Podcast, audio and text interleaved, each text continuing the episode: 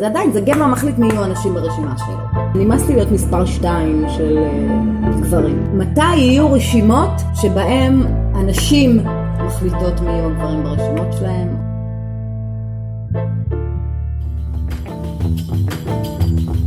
עוברים על החוק, הפודקאסט של בית הספר למשפטים והמחלקה לתקשורת במכללה האקדמית ספיר.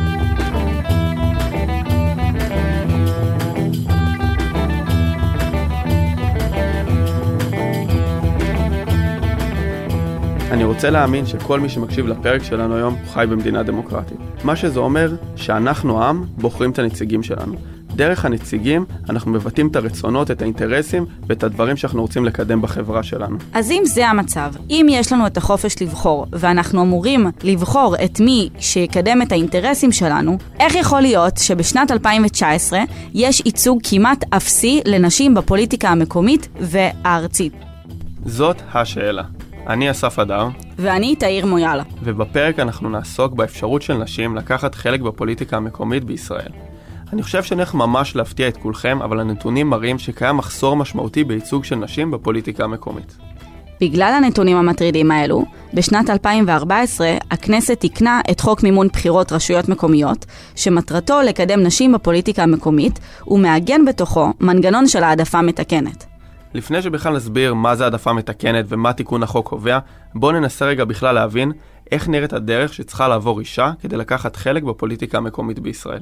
למעשה, כשהחלטתי לרוץ לפוליטיקה המקומית, הדבר הראשון שעשיתי, פניתי לכל הרשימות בעיר, והצעתי להן להצטרף אליהן. הייתי מוכרת, הייתי פעילה, וכל רשימה נתנה לי מקום, בערך מקום שביעי, מקום שמיני. בבחירות המוניציפליות זה ממש מקום לא ריאלי. וכשהבנתי את זה, החלטתי בעצמי להקים רשימה. כשאני מדברת על שנת 2008, כמעט לא היו נשים חברות מועצה בארץ. זאת הייתה חברת הכנסת לשעבר יפעת קריב, שיזמה את תיקון החוק מימון בחירות רשויות מקומיות. עוד נחזור אליה בהמשך. תיקון החוק הוא בעצם מנגנון של העדפה מתקנת. אז כדי להיכנס לעניינים ולהבין את התיקון טוב יותר, ננסה להסביר מהי העדפה מתקנת, והאם זה בהכרח דבר טוב לחברה שלנו. העדפה מתקנת היא שם כולל המנגנונים שנותנים יתרון לבני קבוצות שונות שסבלו מאי שוויון, כדי לאפשר לאותה הקבוצה הזדמנות שווה כמו שניתנת לכלל החברה. פנינו למומחית שתעשה לנו סדר. שמי דוקטור אסנת עקירה ואני מרצה בכירה וראש החטיבה למדעי המדינה באקדמית גליל מערבי. אני גם ראש המכון לחקר הגליל, אה, מכון שהוקם באקדמית גליל מערבי ומטרתו לבחון את האפליה של הפריפריה הצפונית בהשוואה לשאר המחוזות בארץ. בואו נשמע מדוקטור אקירב איך נולד הרעיון של העדפה מתקנת. העדפה מתקנת כתפיסה לא רק בהקשר המגדרי, התחילה מהמקום שראו שבכל העולם יש קבוצות שהן מודרות מהמרחב הציבורי. היא שוק העבודה. מכל מיני מוקדים, וההבנה הייתה שאם הקבוצות האלה ימשיכו להיות מודרות לאורך זמן, החברה כחברה לא באמת יכולה לתפקד. המטרה באמת לאפשר נקודת זינוק שווה. אם יש אוכלוסייה שמופלית לאורך זמן, נקודת הזינוק שלה היא לא שווה ביחס לאחרים. ועצם האפליה היא לא להפוך אותם אה, קדימה מעבר לאחרים, אלא לפחות שאותה נקודת זינוק תהיה שווה לכולם. אז נשמע לנו מאוד טבעי שהעדפה מתקנת תיתפס כטובה וראויה בחברה דמוקרטית. אבל יש שטוענים שבהעדפה מתקנת יש גם בעייתיות. יש חסרונות בהחלט לכל אחד מהתהליכים שמייצרים העדפה אה, מתקנת כזו או אחרת, אם זה בחקיקה ואם זה בנורמה. באופן עקרוני, במשטר הדמוקרטי, ברגע שאתה מעדיף אחד, אתה יוצר איזושהי פגיעה באחר. השאלה, כשאתה מסתכל על התמונה הכללית של טובת החברה, איזה מחיר אתה משלם על החיסרון בהשוואה ליתרון. המתנגדים אומרים שקידום אוכלוסייה מוחלשת דווקא מנציח את הנחיתות של חברי קבוצת המיעוט. כלומר, העדיפות דווקא מייצרת סטיגמה שמי שמקודם על ידי העדפה מתקנת הוא חסר יכולת להתחרות בכוחות עצמו. וככה המנגנון יכול להביא לנזק גדול יותר מאשר התועלת. מתנגדים אחרים טוענים כי פעולות להעדפה מתקנת פוגעות בשוויון ובתחרות השווה. מבחינתם, העדפה מתקנת מונעת קידום של הטובים ביותר, ולכן בסופו של דבר, אנשים פחות מוכשרים מגיעים לתפקידים בכירים יותר. אבל למרות כל ההתנגדויות האלה, כן ננקטים מנגנונים של העדפה מתקנת במדינת ישראל. חשוב להבהיר שיש שני מסלולים של העדפה מתקנת לייצוג קבוצות בעמדות מפתח. רשות וחובה. מנגנוני רשות הם מנגנונים התנדבותיים. לדוגמה, מפלגה שמרצונה החופשי מקדמת קבוצה מוחלשת, אותה היא רוצה לקדם. לעומתם, יש מנגנוני חובה שמעוגנים בחוק, והם אינם בבחינת רשות, אלא ממש מחייבים לבצע פעולה מסוימת שהמטרה היא לקדם את הקבוצה החלשה. בתוך מנגנוני החובה הקבועים בחוק גם יש שוני. יש מנגנונים קשים יותר ויש כאלה רכים יותר. בהתאם לנושא הספציפי, המחוקקים יחליטו איזה מנגנון הוא המתאים ביותר לאותה סוגיה. חוק שקובע מנגנון רך יותר, אפשר למצוא בחוק החברות הממשלתיות. הניסוח של החוק אומר שקיימת חובה לייצוג הולם לשני המינים. הביטוי ייצוג הולם הוא הבעייתי. הוא כללי ותאורטי, כך שהוא לא קובע הוראה מפורשת וחד משמעית, ואפשר לפרש אותו בכל מיני דרכים. לעומת זאת, מנגנון ההתערבות המשמעותי ביותר הוא קביעה של מכסות קשות. זהו מנגנון שננקט בהרבה ממדינות אירופה. המנגנון מחייב מפלגה לשריין כמות מסוימת של מכסות לבני קבוצה מסוימת. אם המפלגה לא מקיימת את התנאי, היא נפסלת. באירופה יש מדינות שבהן אה, יש חקיקה מוגדרת חד משמעית וברורה שקודם כל חייבות להיות נשים אה, ברשימות. בישראל אין את החקיקה הזו ולכן ש"ס ויהדות התורה אלה מפלגות שיכולות להרשות לעצמן לא להכניס נשים. מפלגות כאלה לא יכלו להתמודד במדינות אירופה השונות, כי החוק מחייב אותן להכניס נשים. דוגמה למנגנון קשיח ניתן למצוא בצרפת, בחוק שעבר בשנת 2001. חוק שעבר בצרפת מדבר על אה, שיטת הריצ'ראט, שזה גבר אישה, גבר אישה, גבר אישה. מפלגה שרוצה להתמודד חייבת שברשימה שלה יהיו גברים ונשים 50 אחוז. אבל לא רק 50 אחוז, ואז 50% הראשונים יהיו גברים ואחר כך נשים, אלא זה חייב להיות גבר, אישה או אישה גבר, לא משנה מי ראשון, אבל הבא בתור זה מהמגדר השני וכך הלאה. בצורה כזו שאם אה, מפלגה שמתמודדת מקבלת שלושה מנדטים, אז בעצם שליש יהיה מגדר אחד ושני שליש מגדר שני. אוקיי, אז עכשיו כשסיימנו עם הרקע, אפשר סוף סוף להתחיל לדבר על הנושא שלשמו התכנסנו, שוויון מגדרי ברשויות המקומיות בישראל. בבחירות ב-2013 נבחרו לכהן כראשות מועצה 6 נשים בלבד, שהן 2.3% מכלל ראשי המועצות בארץ. בבחירות לרשויות המקומיות האחרונות, שנערכו לפני פחות משנה, ב-2018, הוכפלה כמות הנשים שנבחרו לכהן כראשות מועצה, ומספרן עלה מ-6 נשים ל-14. וואו, איזה שיפור. אבל כשמעמידים את הנתון של 14 נשים שנבחרו, מתוך כ-260 ערים ומועצות אזוריות שיש בישראל, לא בטוח שצריך כל כך להתלהב מהעלייה הזאת.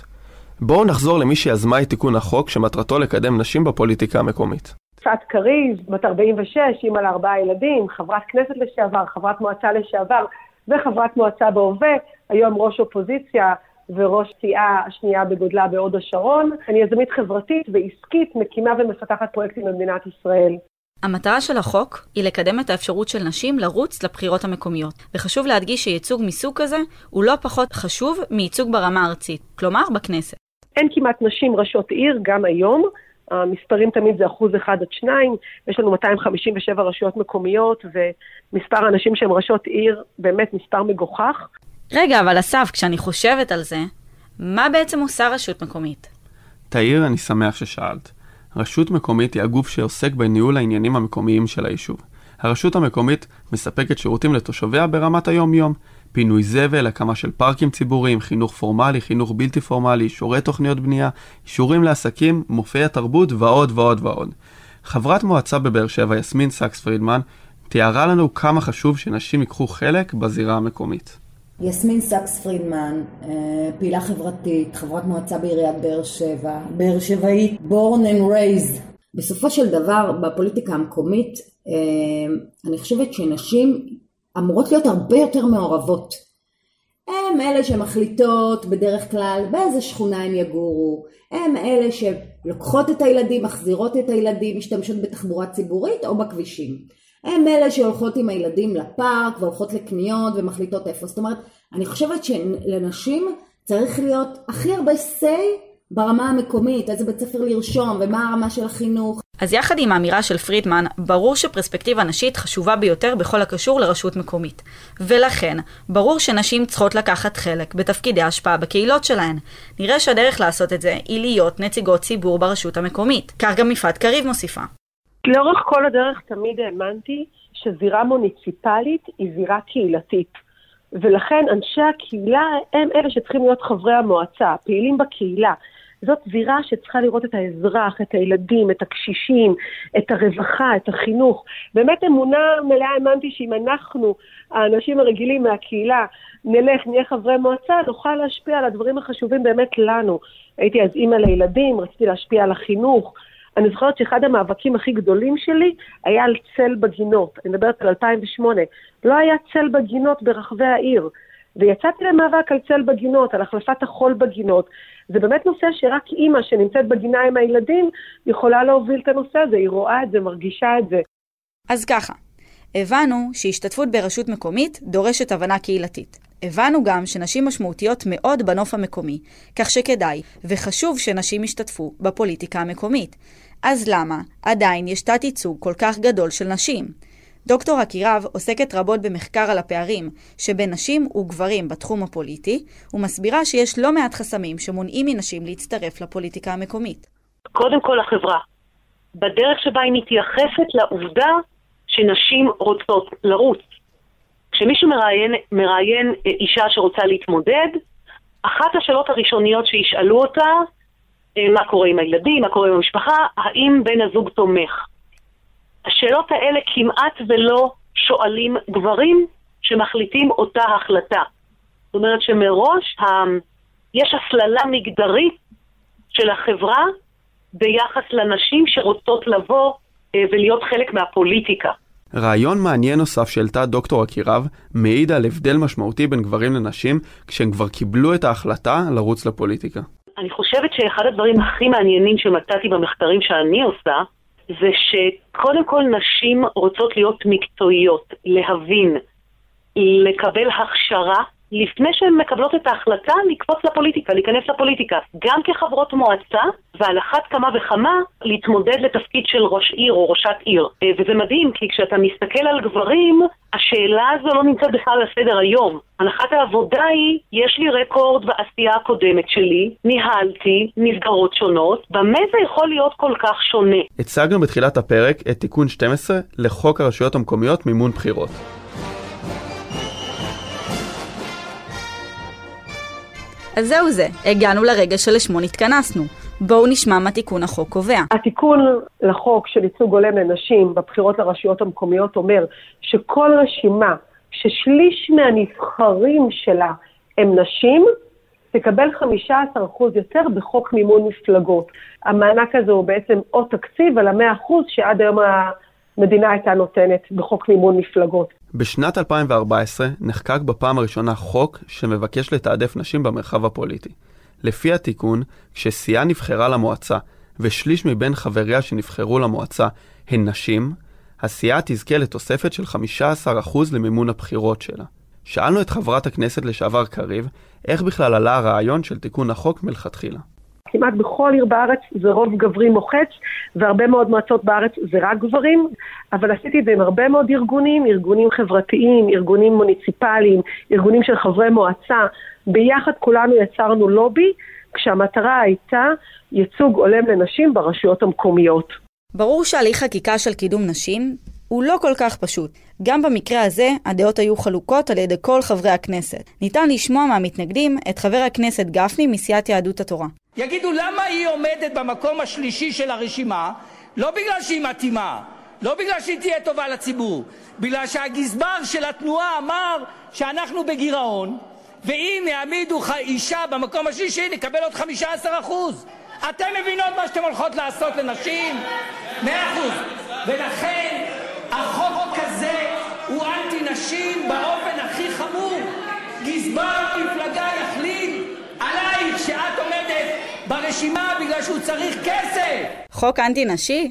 לא יודעת, אבל בואו נשמע מה הטענות נגד התיקון מחברת הכנסת לשעבר יפעת קריב. שתי טענות רווחות מאוד חזקות היו. טענה אחת שהיא ממש טענה מעצבנת, שזה יאלץ נשים פחות איכותיות אה, שהן לא באמת מתאימות לתפקיד. שזו בעצם, זו הטענה שאפילו מעצבן לשמוע אותה. כאילו שמראש אומרים, אה, נבחר נשים שהן אה, לא מתאימות, נצטרך להתפשר. זה מרגיז כי יש כל כך הרבה נשים איכותיות, יש כל כך הרבה נשים שרוצות להיות בפוליטיקה, שגם אם נרצה לקחת את כולם, יהיה לנו יותר מ-50% ייצוג לנשים. כך שאין שום מקום להתפשר, נשים איכותיות לא פחות, והטענה הזאת היא טענה פשוט אה, רדודה ושוביניסטית ברמות אה, מעוררות כעס. מהצד השני, טענה נוספת שעלתה, עלתה מצד החרדים, שבאו ואמרו, אין מקום לנשים בהנהגה הפוליטית. נשים מקומן בבית, מקומן בגידול ילדים, מקומן הוא אחר, ומקומן הוא לא בזירת קבלת ההחלטות הפוליטיות. זה הגיע מהסיעות החרדיות, וזה גם בעצם מעורר הרבה מאוד אנטגוניזם וכעס בקרב נשים חרדיות שרצו לרוץ, ואני חושבת שזה קשור לעוד תקופה פטריארכלית, או תקופה שהדת מובילה בה, שבאה ואומרת, אישה, מקומך בבית, מקומך עם הילדים, אל תנסי להנהיג אותנו, אל תנסי לקבוע לנו סדרי עולם. וזה, אני חושבת, משהו שלא מתאים למאה הזאת ולעידן הזה ולתקופה הזאת, והגיע הזמן שגם הסיעות החרדיות יקשיבו לנשים שלהם. הם לא צריכים להקשיב לי, הם צריכים להקשיב לקהל שלהם ולשמוע שהנשים שלהם מספיק חזקות, חכמות ומובילות כדי להיות במוקדי קבלת החלטות. אז בגלל כל ההתנגדויות האלו, ניסינו להבין איך בכל זאת הצליח תהליך החקיקה של תיקון החוק. קודם כל, חשוב להבין שבכלל, כשרוצים לעודד חקיקה, אז בחקיקה אתה בא עם חקיקה שהיא בסך הכל בשלב הראשון מאוד גדולה ורחבה, שמבחינתי החקיקה גדולה ורחבה זו חקיקה שמדברת על שוויון לנשים ולגברים, ואת זה לא הצלחנו להעביר. ואז התחיל משא ומתן גם מול משרד המשפטים, שאמור בכלל לאשר לך את זה, וגם מול משרד האוצר שאמור לתקצב את זה. כשאתה מביא את החוק בעצם לוועדה לענייני חקיקה, והוועדה צריכה לאשר, ופה מתחיל משא ומתן עם השרים. ב-50% מראש נפסלנו, אף אחד לא הסכים ללכת על אה, ייצוג שוויוני והולם. ואז התחלנו לרדת. אנחנו ירדנו קצת, הם ירדו קצת, ממש משא ומתן שלוקח על פני שבועות, יושבים עם הרבה מאוד פקידות, יושבים עם הרבה מאוד יועצים, חוזרים לשולחן הדיונים, ובייצוג הולם התחלנו להבין ששליש ייצוג הולם זה מונח שמתחיל להיות מקובל על כולם. גם לגבי מספר האחוזים, אז בהתחלה דיברנו על 30 אחוזים תגמול כספי, 25 אחוזים, עד שירדנו ל-15 אחוזים, אבל זה הקו אדום מבחינתנו, 15 אחוזים אה, תגמול כספי על שליש ייצוג נשים. בתחילת הפרק הצגנו כל מיני סוגים של מנגנונים שאפשר דרכם לקדם נשים. לדוגמה, מכסות קשיחות. אז למה מכל האפשרויות האלה נבחר דווקא זה של תמריץ כלכלי? הדרך היחידה היום להביא לייצוג הולם של נשים זה על ידי תגמול כספי. ואני חושבת שבכלל להתעסק בנושאים כלכליים ובנושאים של מימון, זה לדבר בשפה שבה מדברים הגברים. אל תעשו את זה כי אתם עושים טובה או כי יש אמונות, אלא יש לזה ערך כספי. יופי, אז התיקון עבר. מזל טוב. רגע, אבל הוא הצליח במשימה, או שהוא היה רך מדי כדי להתמודד עם אפליה וחוסר ייצוג כה משמעותיים של נשים ברשות המקומית? מה הבעיה עם החוק הזה? שהוא וולונטרי. הוא לא בעצם אומר אתה חייב, הוא אומר רק אם תעשה, תוכל לקבל. עכשיו, זה 30 אחוז וזה לא 50 אחוז מבחינת מיקום של נשים. זאת אומרת שליש, למרות שאנחנו 50 אחוז, לא בטוח שזה כזו, שזה כזה תמריץ לאותם ראשי מפלגות גברים להכניס נשים למקומות ריאליים. גם פרידמן, בתור חברת מועצה מכהנת, רואה בעייתיות בתיקון החוק. התיקון של החוק הוא תוספת נחמדה מאוד, אוקיי? אני לא חושבת שזה תיקון שישפיע ברמה זו או אחרת על נשים להתמודד לבד או לא.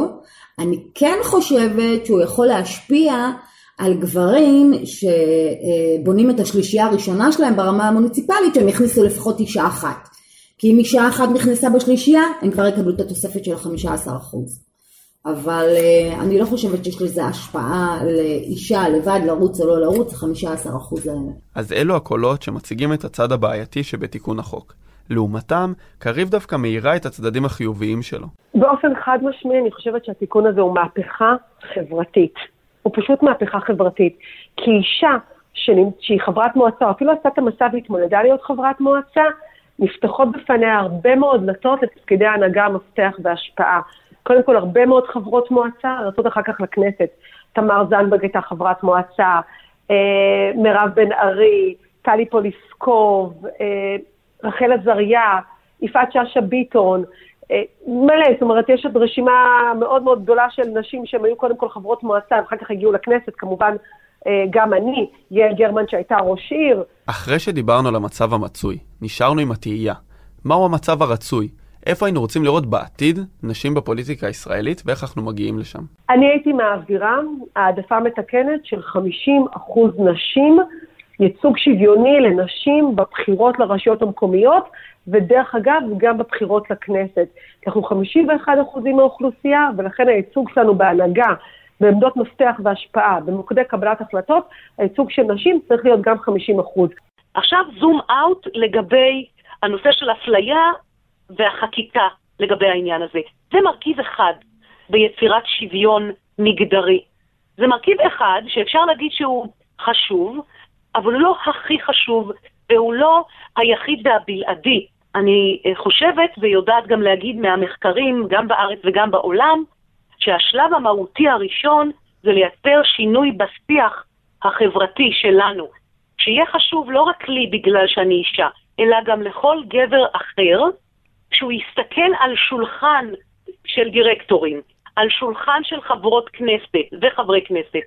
הוא יסתכל על השולחן הזה ויראה שיש 50-50, ואם זה לא, זה יצרום בעין, בכל פורום שהוא. זו המשימה העיקרית. ואז השאלה, באיזה כלים אנחנו מקדמים את זה.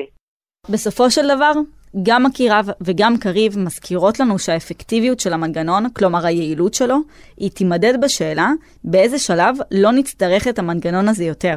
והנקודה הכי חשובה היא, העדפה המתקנת לא יכולה להיות לאורך זמן.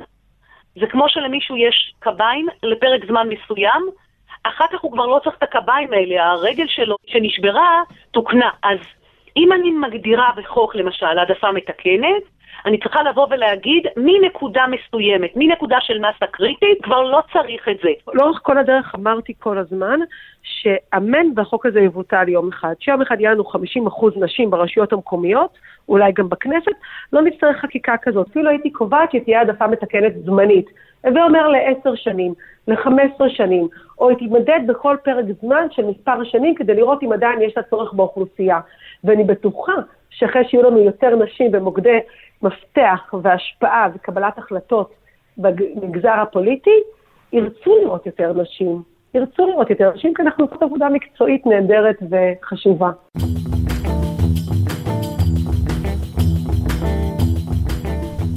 לקראת סיום, בואו נסכם מה בעצם הבנו. למדנו שלנשים במרחב הפוליטי המקומי יש מקום מיוחד. הן רואות הרבה תחומים בחיי היומיום שניתן להשפיע עליהם בפוליטיקה המקומית, שלגברים אין לרוב אפשרות להיחשף אליהם. כמו שראינו, הנתונים מעידים על תת-ייצוג משמעותי של נשים ברשויות המקומיות, ותיקון חוק רשויות מקומיות הוא בעצם מנגנון של העדפה מתקנת שנועד לתקן את הבעיה הזו. עוד שמענו שאפשר להסתכל על תיקון החוק ממספר זוויות. אין תשובה חד משמעית לשאלה אם הוא השיג או עוד ישיג את המטרה שלו. מצד אחד, הוא בהחלט מהווה צעד ראשון וחשוב בדרך לייצוג פוליטי של כל הקבוצות בציבור. מצד שני, הוא עדיין לא מחייב, הוא רק מתמרץ להכניס נשים למקומות ריאליים ברשימות לרשויות מקומיות. החוק אומנם נותן תמריץ, אבל בשביל להשיג את המטרה, צריך להשתמש בכלים שהוא נותן. הלוא מה התפקיד שלי בעולם מבחינתי? התפקיד שלי זה לפתוח דלת. אחר כך שכל אחד תצעד. אני יכולה לעזור לפתוח את הדלת, אני נותן סטודנטים צעירים. מבחינתי פתחתי דלת לדור הבא של הצעירות הסטודנטיות להיות חברות מועצה. זה שווה את הכל. עכשיו אתם יכולות להאמין.